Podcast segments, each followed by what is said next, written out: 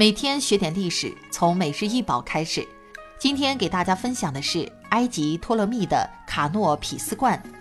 卡诺匹斯罐又称为卡诺皮克罐、卡诺波罐，是古埃及人在制作木乃伊用来保存内脏以供来世使用的器具。它们一般是以石灰石制作，或者是陶器的制成品。卡诺匹斯罐合共有四个。每一个上面通常都刻有铭文，以求神灵庇佑。每个坛子分别保存了人体器官，包括胃、肠、肺、肝。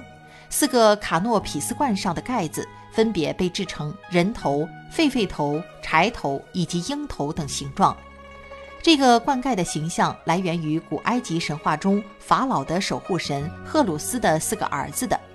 根据古王国时期的宗教文献。金字塔文的描述，赫鲁斯的四个儿子多姆泰夫、凯布山纳夫、哈毕和埃姆谢特在阴间侍候着已经死去的国王。四位神之会为他清洗面部，打开他的口，为他消除饥饿与口渴。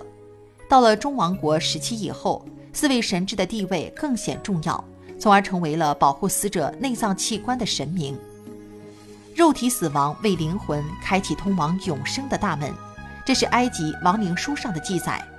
古埃及人认为，今世的欢乐都是极为短暂的，死后的极乐世界才是人的终极追求。古埃及人认为，妥善的保存尸体是顺利到达来世的幸福世界的关键。如果尸体，特别是头部没有保存好，死者将无法进入天堂。因此，古埃及人不厌其烦地用繁缛的手续来处理尸体，以求进入天堂。木乃伊就是古埃及人处理尸体的主要方式。在制作木乃伊的时候，古埃及人会将逝者的内脏取下，只留下心脏。在古埃及人的观念中，心脏是最重要的，是人的智慧之源，有一丝一毫的毁坏，法老都不能复活。